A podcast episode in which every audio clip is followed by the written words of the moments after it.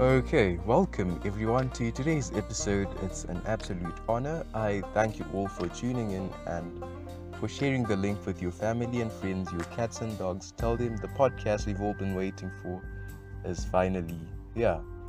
So, it, it's been a while since we've done a purely science episode, and it's with that in mind that we decided to dedicate today's episode to an interesting research topic I've been reading around, and like I said, we are very passionate about all things science and all things fiction and all things science fiction. So we do try to keep it balanced, and uh, most of our science is based on what we are studying towards, and that's biotechnology. And we we love our field with yeah I, I will not try to quantify it, but it, I, I just came across an interesting um, innovation that happened close to 70 years ago and the year 1952 and two brave scientists alfred hershey and martha chase did one of the most thoughtful and creative experiments out there and it basically proved that DNA was the genetic material, and it's the yeah one of the tools they used in that experiment, bacteriophages, and in layman's language, that's basically an enemy of your enemy, so that makes it a friend technically. So yeah, it's a virus that a biological virus that is that can infect bacteria. So without further ado, let's get straight into it. Alright, so we will try to keep this episode short, um, as we always do, and I think for science or purely science episodes, it's because we try to avoid turning an episode into a lecture, and that would be boring. So, yeah.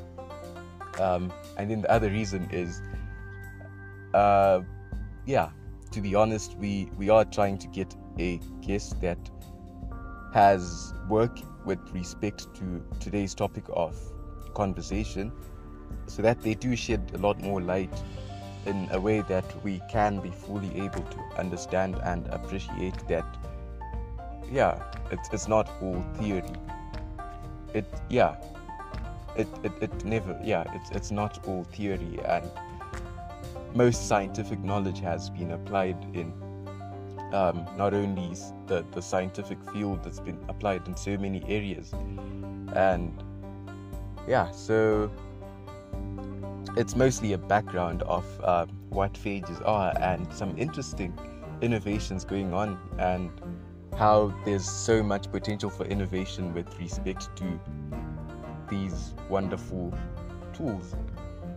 So yeah, research to do with bacteriophages as yeah notably been on a rise in recent years, and I think the main reason has got to be the issue of antibiotic resistance. And by the day, the list of microbes that are resistant to antibiotics keeps on increasing, and it is a very big issue. And I think that's something that we will continue to address through this podcast and the blog as well.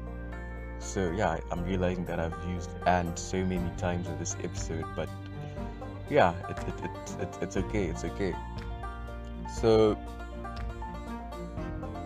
yeah, as I was saying, we've we've come to learn that by by using these wonderful friends of ours, we can get to deal with um, this danger and I think going back to the history lesson or the, the, the milestone from the 1950s by Hershey and Chase, how they used rad- radioactive isotopes of phosphorus and sulfur to basically prove that um, all the bacteria that were infected with radioactive phages containing um, phosphorus in, in, yeah, in, in turn passed it on to their offspring and basically proved that the genetic material was um, DNA, not protein.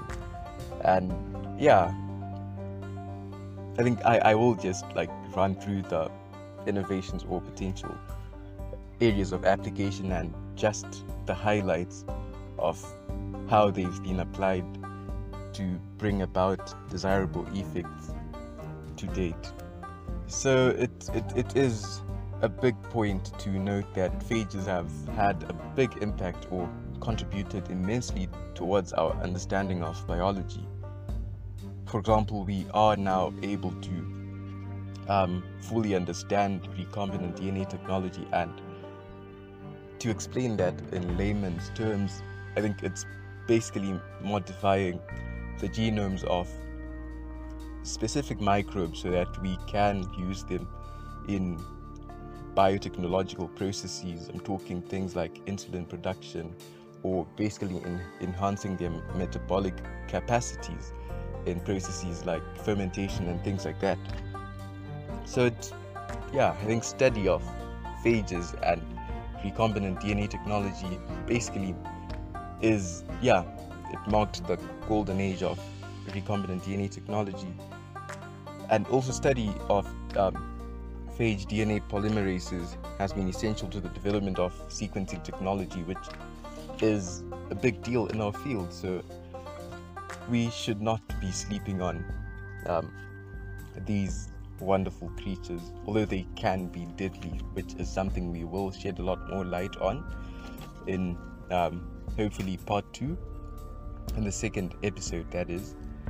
So, yeah, and the, there's still a lot of gray areas when it comes to phages. Yeah, um, I, I've read around that most protein encoding genes on phage genomes are still of unknown function, so there's still a lot of room for research and development. And yeah, I think one of the key milestones which I read in a journal, I think it's approach approaches of bacteriophage genome engineering um, in the Trends in Biotechnology journal, published uh, via Elsevier, and yeah, I think the contributing Writers were Marina Mahler, Ana Rita Costa, Sam P. P. Van Beljouw, Peter C. Fineran, and Stan J. J. Brouns. They spoke of a milestone for phage therapy, where engineered phages were recently used to treat a mycobacterium infection in a 15 year old with um, cystic fibrosis. So, yeah, they also went on to note that the ability of phages to to cross blood, the blood brain barrier is now being explored for the delivery of small drug cargoes to the brain. So it, it it's yeah, it's a big deal. It's a big deal. And yeah, think in conclusion, one thing is for sure that there is a lot of potential in um, when it comes to uh, bacteriophages and their applications in um, biotechnology and the medical field. So, interesting times, and what a time to be alive indeed. So, we will try to contact, we will try to email.